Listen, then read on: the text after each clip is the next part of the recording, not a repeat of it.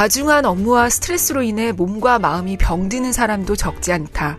불행히도 이들 중에는 일 때문에 스스로 목숨을 끊는 사람까지 있다. 이처럼 문제가 산적한 상황에서 보람 따위는 2차적인 문제다. 매일 업무가 정시에 제대로 끝난다면, 가끔 야근을 하더라도 야근 수당 전액을 받는다면, 일 때문에 몸과 마음이 망가질 일은 없다. 이런 당연한 것이 전부 실현된 뒤에야 비로소 보람을 추구하고 싶은 사람은 그렇게 하면 된다는 식으로 이야기하는 것이 맞지 않을까. 기본적인 것들이 전혀 이루어지지 않고 있는 상황에서 보람만 강요하는 행위는 문제를 외면하는 것과 다르지 않다. 보람이라는 듣기 좋은 말로 일을 미화함으로써 당연한 것이 전혀 당연하지 않은 비참한 현실을 눈속임하고 있다. 이제 한 번쯤은 이 상황을 냉정하게 생각해 봐야 한다.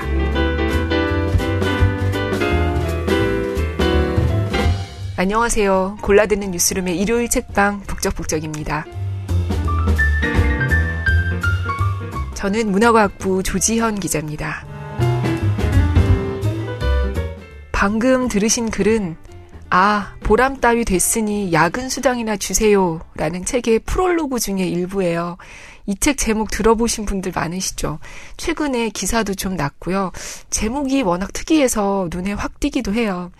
표지에 그림이 그려져 있는데요. 경영자로 보이는 사람이 주머니에 담긴 보람이라는 글씨를 이렇게 들고 와요. 그러면 직원한테서 말풍선이 뿅 나오면서 아, 보람 따위 됐으니 야근 수당이나 주세요. 이렇게 쓰여 있어요. 그리고 띠지가 둘러져 있는데요. 띠지에 이렇게 써 있어요. 이제 힘들기도 힘들다. 지치는 것도 지쳤다. 팍팍한 직장 문화에 끼얹는 시원한 사이다 한 방. 예, 이 책이 바로 오늘 짧게나마 읽어볼 책입니다. 어, 이거 저 나름대로 오늘 굉장히 파격적인 시도를 해보는 거거든요. 늘 문학 위주로 책을 소개하고 읽어드렸는데, 처음으로 이 책 장르를 뭐라고 해야 되죠? 이거 실용서도 아니고요. 자기개발서인가요? 근데 또 자기개발서들처럼 열심히 노력해서 잘해라. 그런 책은 또 아니에요. 그동안 해보지 않은 종류의 책을 가져왔습니다. 북적북적 들으시는 청취자분들도 직장인들이 많으실 텐데요. 사실 다들 좀 울컥할 때가 있잖아요. 그래서 오랜만에 사이다 한 잔 마시는 느낌으로 들어보시면 어떨까 싶어요. 먼저 낭독을 허락해주신 저자 히노 에이타로 씨 감사합니다. 저는 이 책이 사실 진짜 최근에 나와서 홍보를 열심히 하실 테니까 아마 낭독 허락받기 쉽겠지 하고 생각했거든요. 그런데 저자가 굉장히 까다로웠대요. 그래서 여러 차례 국제 전화를 해서 허락을 받아주신 출판사 문학동네에도 감사드립니다. 어, 시작 부분에 잠깐 들으셨듯이 저자는 야근, 초과 근무죠. 이, 특히 수당 없는 야근이 왜 당연시 되는지 또 보람이 있으면 됐지 무슨 돈 타령이야 하는 반응이 왜 줄을 이루는지 이거 잘못된 거 아니냐 이렇게 말해요. 예, 읽어볼게요.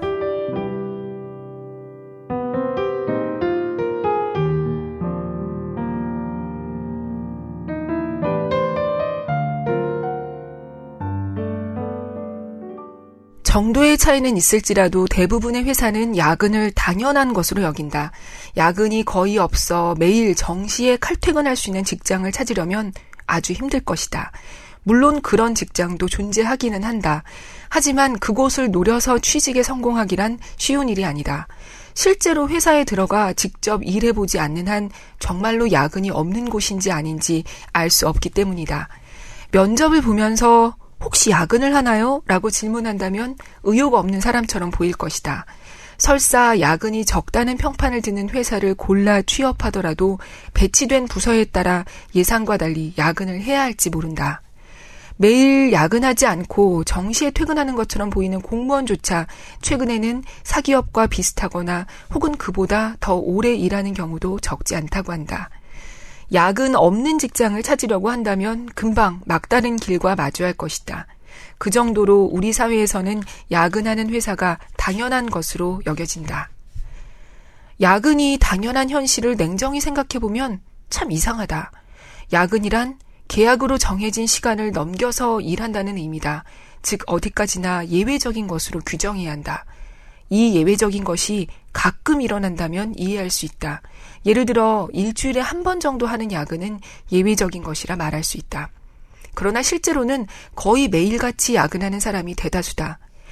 나는 입사하고서 야근하지 않고 돌아간 날이 단 하루도 없어. 칼퇴근은 도시 전설이야. 라며 자신의 비참한 근무 환경이 마치 어엿한 훈장이라도 되는 듯 자랑스럽게 말하는 사람을 보면서 참 안쓰러웠던 적이 있다.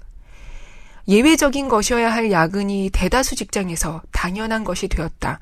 오히려 정시 퇴근이 예외적인 상황이 되고 만 것이다.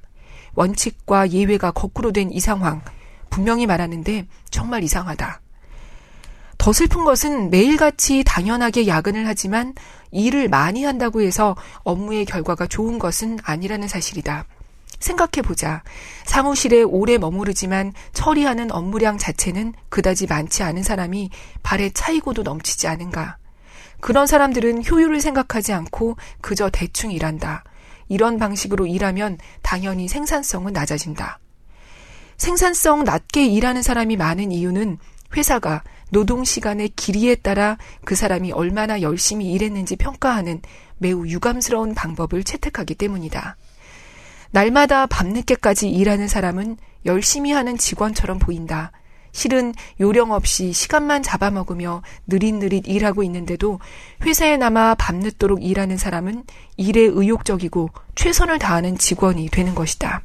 반면에 업무 효율을 높여 자기 일을 시간 내에 척척 해치운 덕분에 야근하지 않고 정시에 퇴근하는 사람은 긍정적인 평가를 받지 못하는 경우가 많다.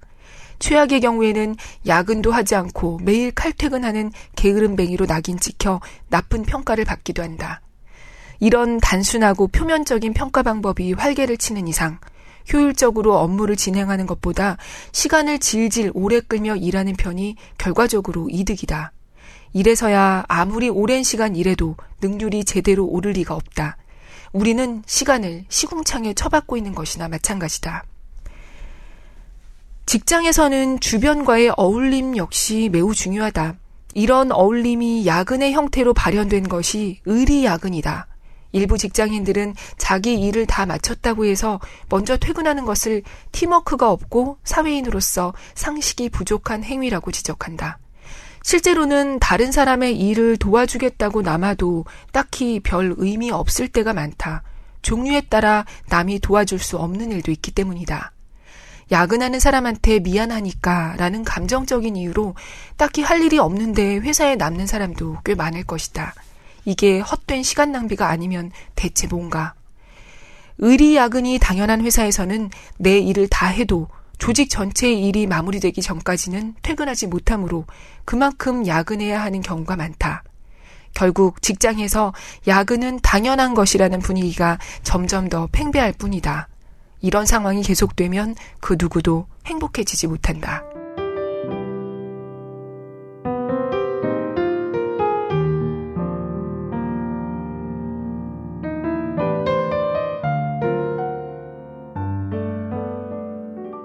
네, 의리야근 공감하시죠? 나는 일 다 마무리했는데 옆 사람들이 바빠 보일 때 못 들어가는 거 사실 그 사람 일은 내가 도울 수 있는 일도 아닌데. 네, 그리고 이 책에는 중간중간 일러스트가 있는데요. 이 그림 정말 와닿았어요. 상사가 자, 퇴근이 다가왔으니 즐겁게 회의 시작합시다. 라고 말하는 그림이 있어요. 어, 저도 그런 적이 있는데, 저녁 8시쯤 단체 카톡이 와서 봤는데, 내용이, 이따가 10시에 전체 회의. 네, 뭐 제 얘기만은 아닐 겁니다. 그리고 저자는 그럼 야근을 한다 치자. 그럼 수당을 줘야지. 라고 해요.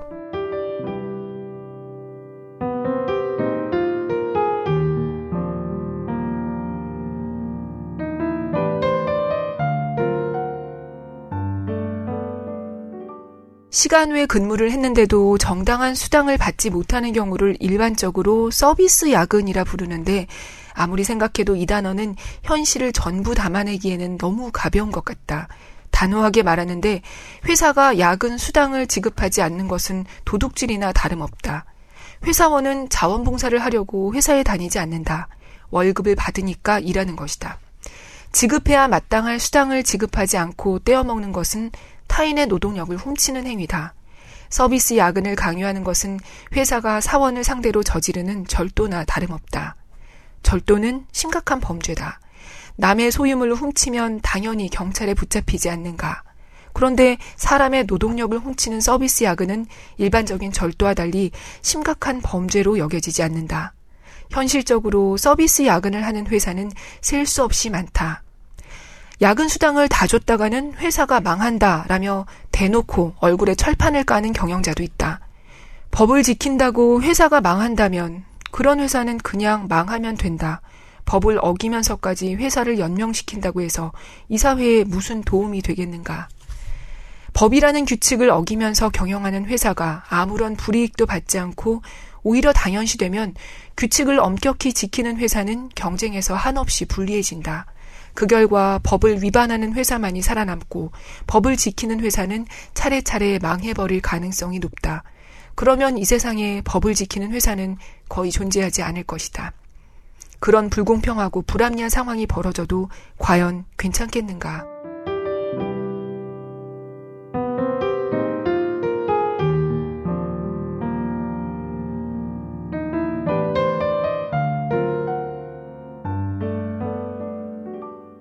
네, 그러면서 저자는 과로사도 이건 살인죄다 이렇게 말해요. 그 부분도 읽어볼게요.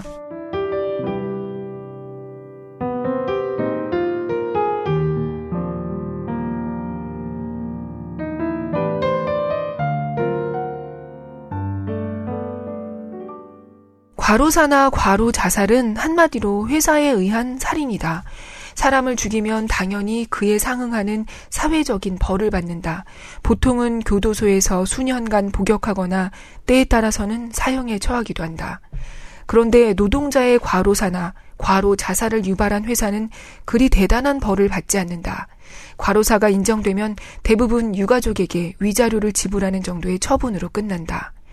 사람을 죽였으니 그대로 문을 닫게 하거나 회사 경영이 휘청할 정도로 막대한 벌금을 물리거나 최소한 영업 정지 처분쯤은 내려야 한다고 보는데 현실에서 과로사나 과로 자살을 유발한 회사는 아무런 문제 없이 영업을 계속한다. 과로사를 유발한 경영자는 자기 회사의 열악한 근무 환경 때문에 사람이 죽었는데도 단순히 불행한 사고 정도로만 인식하는 모양이다. 서비스 야근과 과로사, 과로 자살 사건 등 직장에서는 노동 범죄가 마음껏 행해진다. 절도나 살인에 해당하는 노동 범죄지만 그에 합당한 벌을 내려야 한다고 생각하는 사람은 없다. 다들 자동차 속도 위반 정도로 생각하나 보다. 일본의 경우 치안이 세계적으로 뛰어나다고 하지만 노동 범죄에 한해서는 무법지대에 가깝다. 이런 무법자들이 마구잡이로 설치다니 마치 만화 북두의 권 속 세계 같다.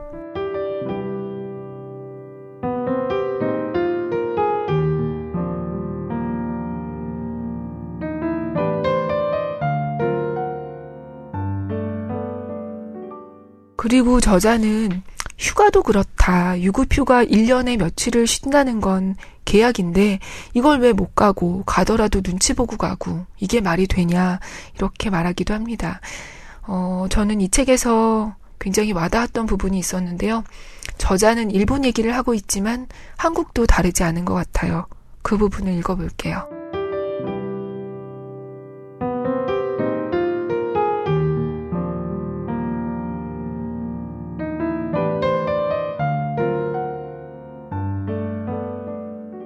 이런 삶은 종종 기차 레일에 비유되기도 한다.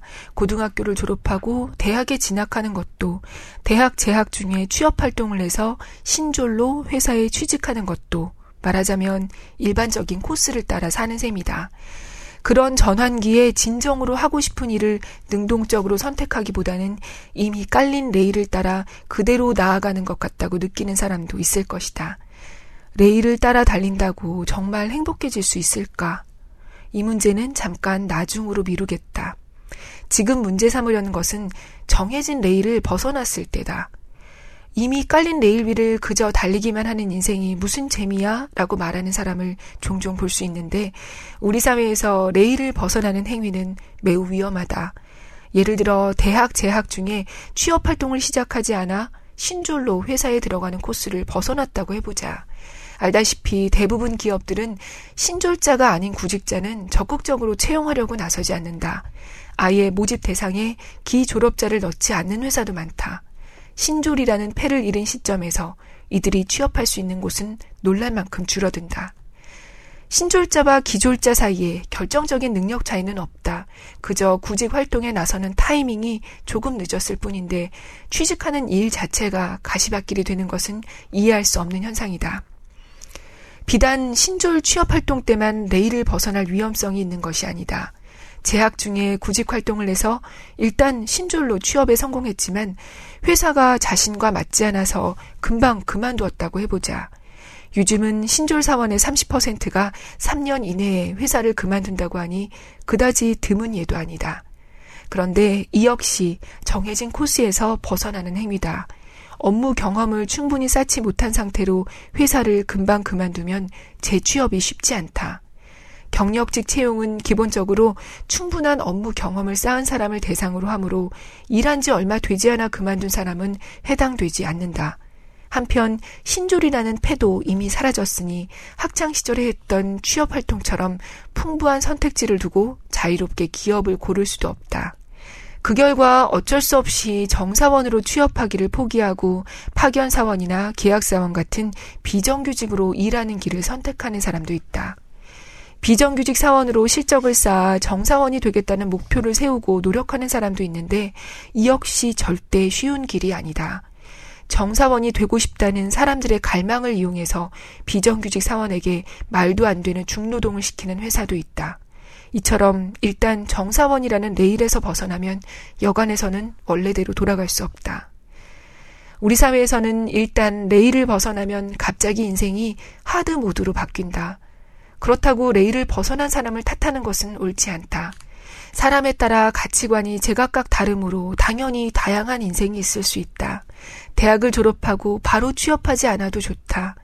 회사를 옮겨 다니는 것 또한 하나의 생활 방식이다. 딴 길로 새지 않고 대학을 졸업하는 시점에 곧바로 회사에 취직해 그대로 정년까지 성실하게 일하는 삶이 오히려 부자연스럽다고 느껴지지 않는가. 인생의 레일이 딱 하나뿐이고 그 레일을 벗어났다고 해서 갑자기 삶이 어려워진다면 이 사회 자체가 잘못된 것이다. 한마디로 말해 제도상 설계 실수다. 2006년경 일본에는 재챌린지라는 단어를 강령으로 내세워 취업 활동이나 대학 입시에 실패한 사람이 몇 번이든 재도전할 수 있는 사회를 만들겠다는 주장이 있었는데 아쉽게도 실현되지 못했다. 오히려 경기가 나빠지면서 재챌린지는 더더욱 어려워지는 것 같다. 결국 레일을 벗어나면 삶 자체가 순식간에 어려워진다. 그렇기에 레일을 벗어나 챌린지 하려는 사람도 점점 줄어든다. 이런 현상은 장기적으로 보아 분명 사회의 활력을 빼앗는 결과로 이어질 것이다.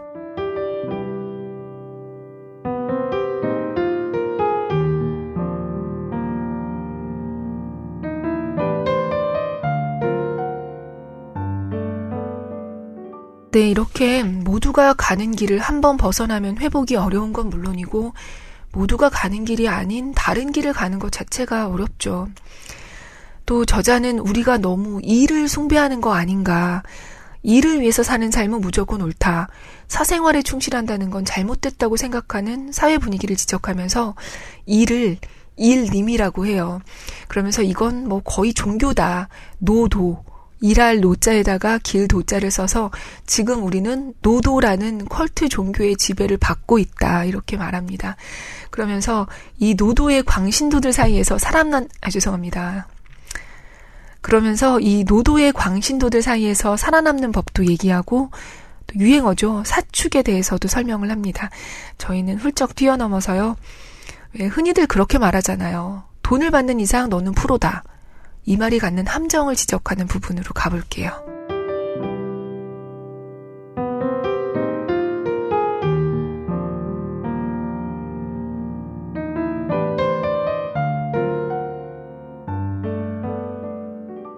월급을 받는 이상 프로니까 자기가 하는 일에 책임감을 가져라. 우리 사회에는 이처럼 자신의 일에 책임을 다할 것을 요구하는 이들이 있다. 이런 말을 하는 사람들은 아르바이트로 일하더라도 돈을 받는 이상 프로답게 책임을 다하는 것이 당연하다는 그래야 사회인이라는 억지 이론으로 무장하고 이른바 책임감이 없는 사람을 공격한다. 이 말은 얼핏 보면 옳은 것 같다. 그러나 실제로는 월급에 맞지 않는 큰 책임을 강요하기 위해 사용하는 경우가 대부분이다. 수지타산이 맞지 않는 일을 강요하는 쪽에 잘못이 있는데 책임을 들먹이며 과도한 일을 강요받는 쪽이 나쁘다고 착각하게끔 하는 점이 교묘하고 악독하다. 많은 이들이 책임감 있는 사람을 훌륭하게 여기는 한편 무거운 책임을 진 사람에게 그에 상당하는 월급을 주어야 한다는 생각은 하지 못하는 것 같다. 그 결과 월급은 적게 받으면서 책임만 무겁게 짊어지는 사람이 속출한다. 이들은 종국에 그대로 노예형 사축이 되기도 한다. 이처럼 우리가 받는 월급 이상의 책임을 짊어지는 이유는 애당초 이 사회에 일의 책임 범위를 명확하게 나누는 관습이 없기 때문인지도 모른다.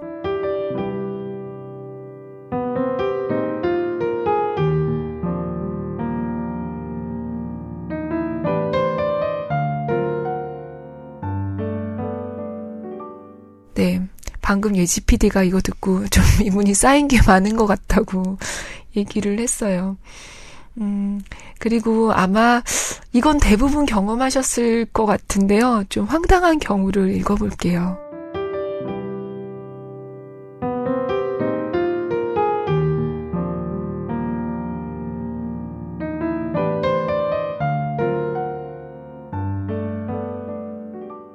매크로를 써서 업무를 효율화했더니 농땡이 부리지 마라는 소리를 들었습니다. 한때 인터넷 상담 사이트에 이런 글이 올라와 떠들썩했던 적이 있다. 이 글을 올린 사람은 지금껏 수작업으로 했던 일을 엑셀 매크로를 이용해 자동으로 끝마쳤다. 그 결과 작업 시간이 1시간에서 1분으로 단축되어 작업 효율이 극적으로 개선되었다. 일반적으로 보면 이는 작업 효율화를 이룬 인상적인 사례일 텐데 직장 선배는 농땡이 부리지 마라며 오히려 그를 비난했다고 한다. 선배의 주장은 다음과 같다. 엑셀로 매크로를 짜서 자동화로 일을 마치는 것은 꾀를 부리는 것과 똑같다. 절대 일이 빠르다고 할 수 없다. 일의 빠름은 똑같은 환경에서 얼마나 실수 없이 효율적으로 작업할 수 있는지에 달렸다. 이 선배의 말뜻을 영 종잡을 수 없는데 아무래도 이 사람은 일의 효율보다 일을 대하는 자세를 중시하는 모양이다. 이 선배의 예는 극단적인 면이 있지만 직장에는 효율보다 노력하는 자세로 업무 능력을 평가하려는 이들이 많다. 예를 들어 우리 사회의 수많은 직장은 효율적으로 일을 끝마쳐서 야근하지 않고 매일 정시에 퇴근하는 사람보다 우직한 방식을 고수하며 매일 늦게까지 남아서 일하는 사람을 좋게 평가한다. 이런 직장은 일의 결과보다 일하는 태도를 중요하게 여긴다.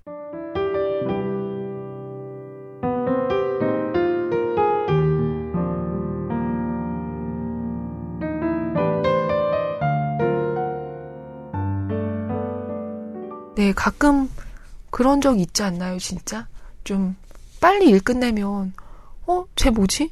왜 저러고 가지? 이런 시선을 받는. 네. 저자는 그러면서 잘 생각해 보면 이거 귀찮은데? 이렇게 생각해야 발명도 하고 대안도 내놓는 거 아니냐고 얘기를 해요. 그런데 우리는 뭐 10년이 넘는 학교 생활에서 일은 중요해 라고만 배웠지 노동자의 권리라든가 일과 삶의 균형을 지키는 법 이런 거는 배우지 않잖아요. 요즘은 혹시 교과서에 그런 것도 나오나요? 저자는 이게 큰 문제라고 지적합니다.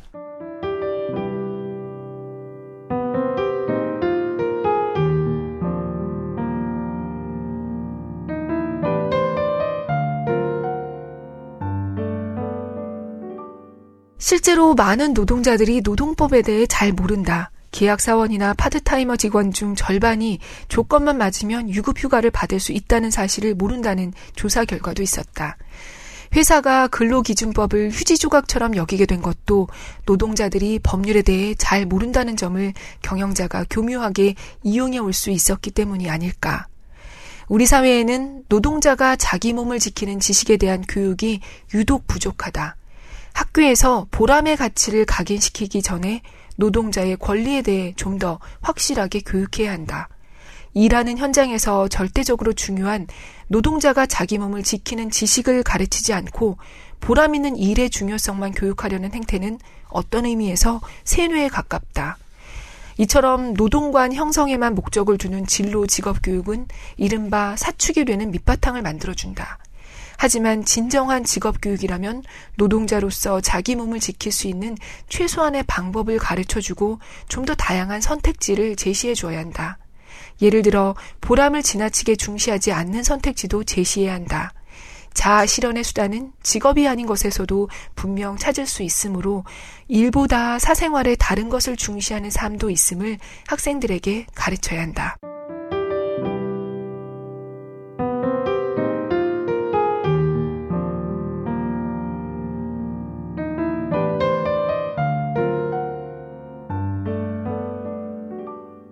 네, 오늘 읽을 부분은 여기까지예요. 읽으면서 뭐 속이 시원하기도 하고 또 일본이 요즘 우리보다 고용 사정이 훨씬 좋은데도 이렇다면 우리는 뭐 더 말할 것도 없겠다 싶기도 하고요. 또 그래서 어쩌라고 관두라고 싶기도 해요. 어, 제발 해가 떠 있을 때 한 번만 퇴근했으면 좋겠다 싶은 우리들. 또 세탁기 돌릴 수 있는 시간에 좀 퇴근해 봤으면 가족들과 평일에 저녁 한번 먹어 봤으면 싶죠. 아, 오늘 제가 어떻게 마무리해야 되죠? 이거 힘내자고 할 수도 없고 어렵습니다. 음, 알랭드 보통의 일의 기쁨과 슬픔이라는 책의 몇 구절로 마무리를 할까 해요. 우리의 일은 적어도 우리가 거기에 정신을 팔게는 해줄 것이다. 완벽에 대한 희망을 투자할 수 있는 완벽한 거품은 제공해 주었을 것이다. 우리의 가없는 불안을 상대적으로 규모가 작고 성취가 가능한 몇 가지 목표로 집중시켜 줄 것이다. 우리에게 뭔가를 정복했다는 느낌을 줄 것이다. 품이 있는 피로를 안겨줄 것이다. 식탁에 먹을 것을 올려놓아 줄 것이다. 더 큰 괴로움에서 벗어나 있게 해줄 것이다. 네, 오늘도 들어주셔서 감사합니다. 들어주실 뿐 아니라 팟빵에 댓글도 남겨주셨죠. 늘 응원해주시는 바파맘님, 그리고 헤렌하우스님, 감사합니다. 그리고 KT 네하트님, 그리고 이승훈의 이승탈출님, 감사합니다. 뵙고 밥이라도 사드리고 싶어요. 요즘 여름이 되면서 에어컨 바람 쐬고, 저는 에어컨 트는 여름 내내 기침을 하거든요. 곱지 않은 목소리로 매주 녹음해서 너무 죄송합니다. 일주일 잘 보내시고요. 다음 주에 뵐게요. 안녕히 계세요.